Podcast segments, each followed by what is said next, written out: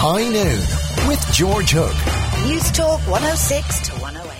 Well, if there is anybody on the planet who doesn't know about the Hook Health Checkup, I'll remind you that every Monday, Doctor Ciara Kelly comes in here and takes your questions. You send me the questions on five three one oh six.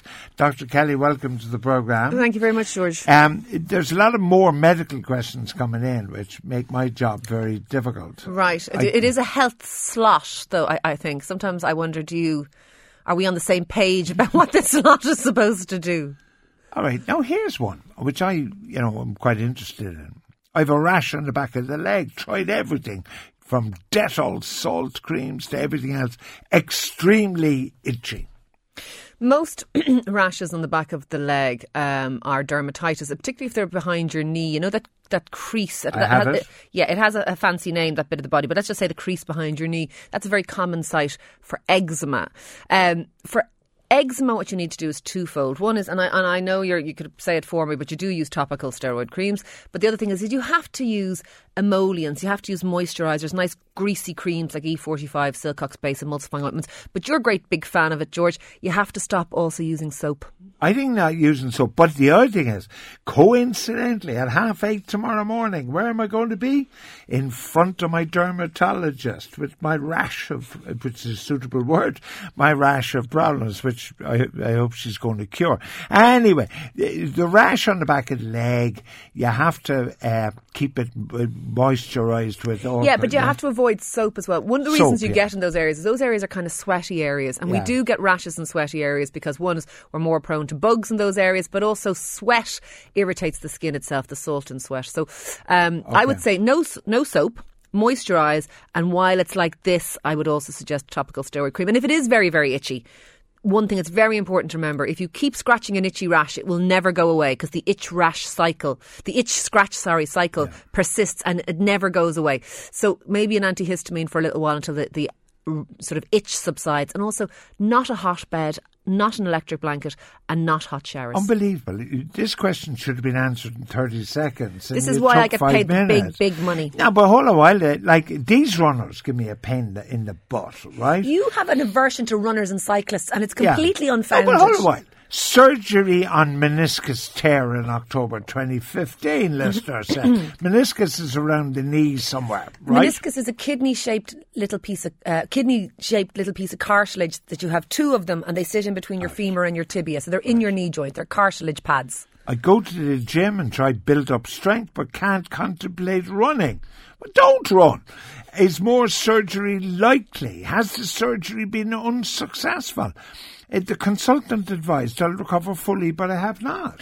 But you do recover. Like the meniscus tear surgery, I have to tell you, is not rocket science. No, it's not, because they actually do physically repair the cartilage pad and put it back together so it's now kidney-shaped again.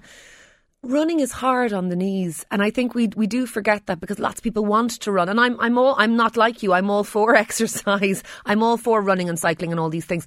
But if you've banjaxed your knee, running may not be the exercise for you. And you know what? You don't want to hear that. You don't want to hear it from me. You certainly don't want to hear it from anybody else. But it may not be the exercise for you. But that, that's the point. These runners are fanatics. They think there is no other form of exercise. If you cycle, I mean, cycling is brilliant if it's in a gym on a bike that doesn't move. Cycling's brilliant, right? It's also very good in, in, in real life, George, out in the atmosphere so, as well. So, cycle in the gym. Swim. Like, there's a bucket load of exercises which are good for you that do not have two tons weighing down on your knees, your ankle and ankle joints. Isn't that right? Well, I would suggest that most runners don't weigh two tons. No, but the effect on a small space now, your mathematics is slightly adrift. Okay, it's no, no, you, you, you running is hard on joints. You're, you're, you are correct. And but you, and you are also correct. I wouldn't use the word fanatics, but running is a little bit addictive. It actually is a little bit because addictive. Because it releases endorphins, chemicals, yeah, yeah, yeah, and neuro, yeah, neurohormones, and they do give you a high. And I've run myself and gotten that high, and I've been running yeah. along the road, laughing like a loon, happy as Larry, running because it does give you a high. So people do get a little bit addicted to it. Exercise is wonderful. We are all for it here on the Hook Health Check. We Can really, we do really a are. Short answer. Uh, he, I, I'm kind of with you. It's the that's the problem. I think he probably is going to have to stop running. Thank you. All right. Stop running. All right, all right. Yeah. But the other interesting thing about endorphins, you know, if you lash yourself on the back with a whip. Do you um, remember the fella in the movie? Matt Talbot. Matt no, Talbot was um, the... Uh, uh, Da Vinci uh, Code. Da Vinci Code. And Matt Talbot, who was an Irish saint, right? Yep. Did the lashing stuff. Yeah. That releases endorphins, so you want to lash yourself more. So be careful of this lashing thing as well. I'm not sure how popular the lashing is, George, to be frank. All right. Now, here's another... Uh, we've another idiot here, right? You're not supposed to insult the listeners. All right, OK. He's not an idiot. How can you measure your body fat at home, body fat percentage, with a simple technique? Peter the footballer who hates training.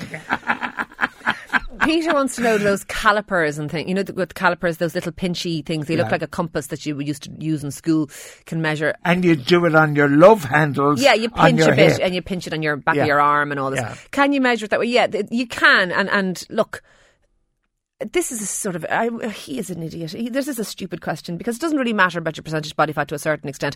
Try and be a healthy weight. Try and stay active. Try, like, this is another fanatical thing. And, and you can measure body fat. People, like rugby players, do it on the DEXA scan all the time and they measure it. That's professional athletes. For normal Joes... I have a gadget at home, a b- brilliant home gadget. Is for it a scales? For by measuring body fat. Is it a scales? No, it's a mirror.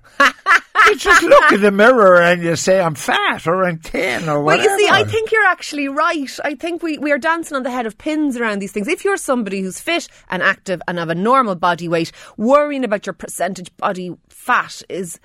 Uh, it's too Thank much. You. Forget okay. about it. Is carbolic soap any good for skin rashes and itches? No, not really. It's still no. quite harsh on the skin, carbolic soap, and it smells to high heaven. Yeah, John sent me that text. No, soap. Just get rid of soap. Yeah, get rid of soap. You know, and uh, the, the, there are other ways of keeping clean. I use Sanex now, and it's great. It's made a huge difference. But although somebody, did I say Port Talbot or Matt Talbot? Port Talbot is in Wales. I don't know about the flagellation in then Port Talbot. Then what's shea butter? We have a listener who's a supplier of one hundred percent unrefined shea butter. Great result with eczema and dry skin conditions. What's shea butter? It's like cocoa butter or any of those other. Um, you Butters. know, you can get almond butter, and the it's it's it's an uh, it's a relatively natural occurring. I don't know how much processing has gone into this uh, moisturizer. It works for some people. Other people, you know, they find other things. You know, I do think butters are probably better than oils for dermatitis. A lot of people come to me and say oh, they've been using things like coconut oil. I don't think they're very useful for dermatitis. Okay. All right. Brendan's urologist has told him it'll take several treatments to break up a kidney stone. He mentioned uh, lithotripsy or shockwave treatment and a more invasive treatment carried out under general anaesthetic. Explain what all these things are. Um, most kidney stones are made of hard mineral deposits like uh, calcium and stuff like that. So they're like lit. They so are they like are stones. stones. Yeah, they are stones, okay. and they they're medically speaking. Probably only comparable having having a passing a kidney stone is probably only comparable to um, childbirth. It's excruciatingly painful. Um, so lithotripsy, shockwave therapy, is where they pass shockwaves, they pass radio waves through your body, and you, so you vibrate. They don't put them through a certain part of your anatomy that's a prize dearly, do they? No, they put it through the kidney area, and they, they the, the, the stones crumble because they're they're calcium, but they're sort of they're a little uh, bit brittle. So, but how do they put them through your system if they don't put them through the part of your body well, that you to hold no, most well, dear? Your kid, I'm, I'm now showing you uselessly on the radio, but your kidneys are in the middle of your back. Yeah. So so they pass the, the shockwaves through All that right, bit okay. of you. And what happens is, is the kidney stones break down from stones into bits of grit and dust, which are a lot easier to pass. So that's what he's talking about. The more invasive way of going in is that he's talking about is going in with a general anaesthetic and going up through the urinary. That's what I was talking yeah, about. Go, you dismissed me. No, no, going up through the ureter is oh, not a word. Oh, sorry, going up through the ureter into I'm the kidney. I'm crossing my legs. Yes, here. and then and scooping things out. And that, oh. that's a bigger deal. Um, I what don't are you advising? It, well, it depends on the size of the stone, to be perfectly honest. I mean, if it was a huge stone, I'd be going for the lithotripsy. Um, but it, the shockwave. Yeah. I, I would be talking... We have to say to him, you're going to have to talk to your urologist about this because we don't have enough information. But those are the basic ways of doing it. He needs to get them treatment. He'll be, renal colic is extraordinarily painful. My urologist was great because he was a great scrum half as well, which was the perfect combination. What was it now? Yeah. Paula says, any thoughts on someone who falls asleep after a meal? But should we all fall asleep after a meal, don't we? No. Well, we, we food does have a soporific yeah, effect, uh, particularly, dare I say, Paula, and I don't know if this is the case in your case or not, particularly if you overeat a little bit and you're kind of very full and a bit bloatedy. And a bottle of Sauvignon Blanc, maybe? Wine will also has a soporific yeah. effect with the meal. But the thing about it is this, is your liver has to go at you big time. You have to metabolise the food. Your digestive tract does a lot of work if you put a big meal through it. So you're actually, you're, you're, what's going on inside is quite active when you've eaten. So you're tired from that too. You're tired from the big I, meal. It's not that unusual. Okay. I wouldn't think this was a pathology. I think this except, is just physiology. Now, except, to Paula, there was a second half of the question. It runs in the family and it's more than usual. Now, isn't there this thing that Tarzan used to find in the movies in Africa? Sleeping sickness. Well, there is sleeping sickness. There is, and there is. What was that called? Narcolepsy. Is that what you called? Narcolepsy. Yeah. But yeah. narcolepsy doesn't really occur after a meal necessarily. Um, what may be in terms of the running in the family, they're all eating the same food. And it may be that they have a big load of carbohydrates, loads of mammies, spuds and all that kind of stuff. And that might be why they're fall, falling asleep, because they're all eating the same stuff. A really big Sunday dinner and a glass of wine, anyone yeah. will fall asleep. Well, I think falling asleep after a meal is the most sensible thing the human person can do. It is one of life's pleasures of yeah. having a little snooze. Well, when you're my age, it's the only pleasure left. Are fat burners safe? Well, they're not if you set a light, set them alight.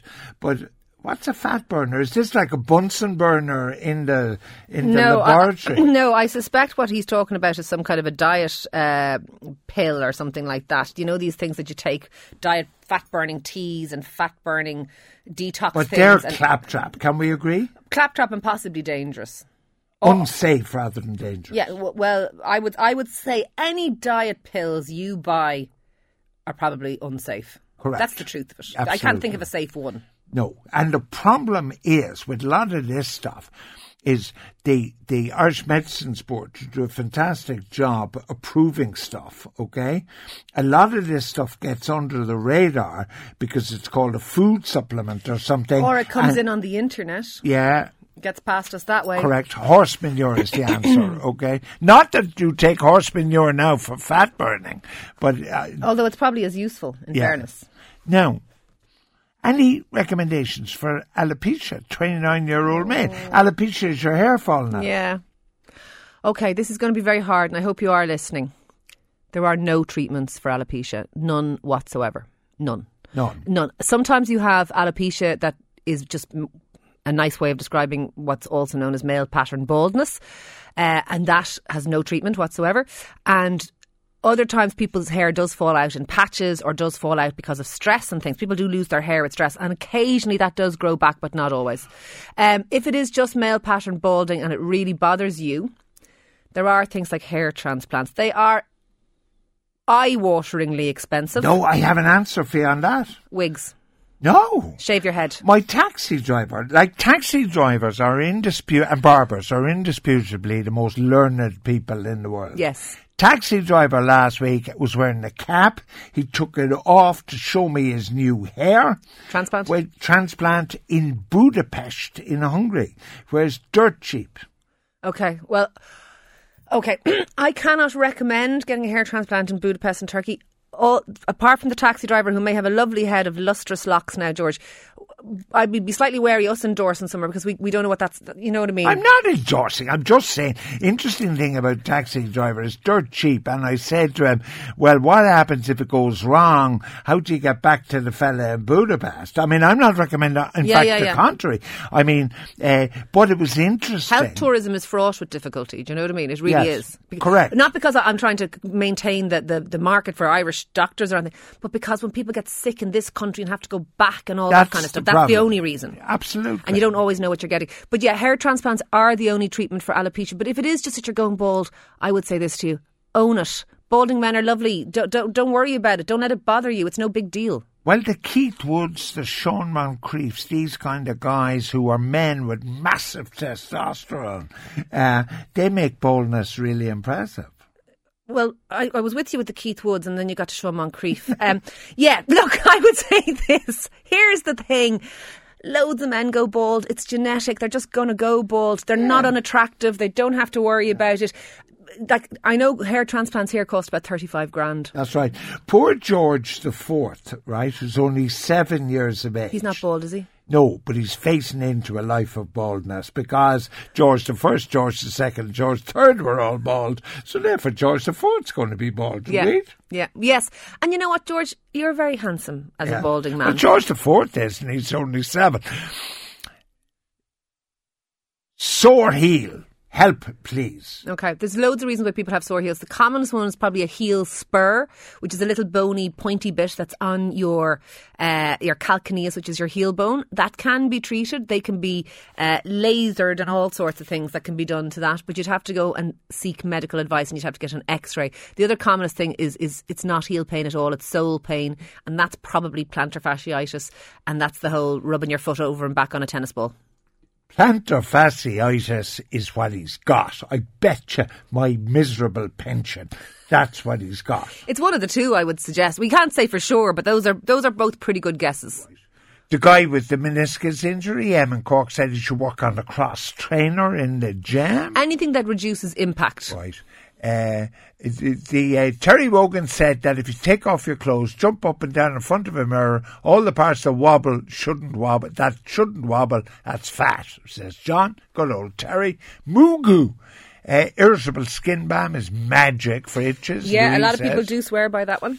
Well, Ronnie has gone mix of apple cider vinegar, filtered water, and lo and behold, it did the trick. For the rashes. Yeah. People swear by apple cider vinegar for everything. Everything.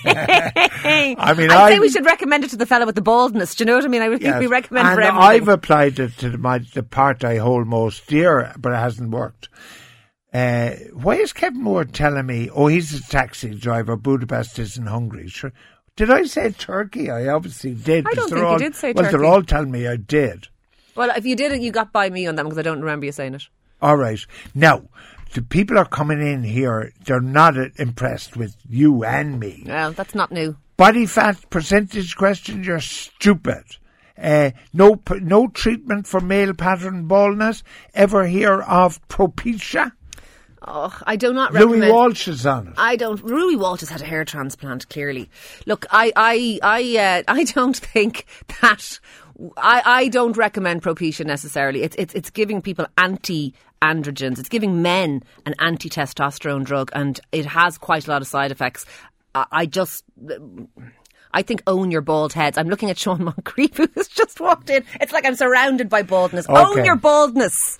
Okay. Thanks very much, Ciara. Talk to you next week.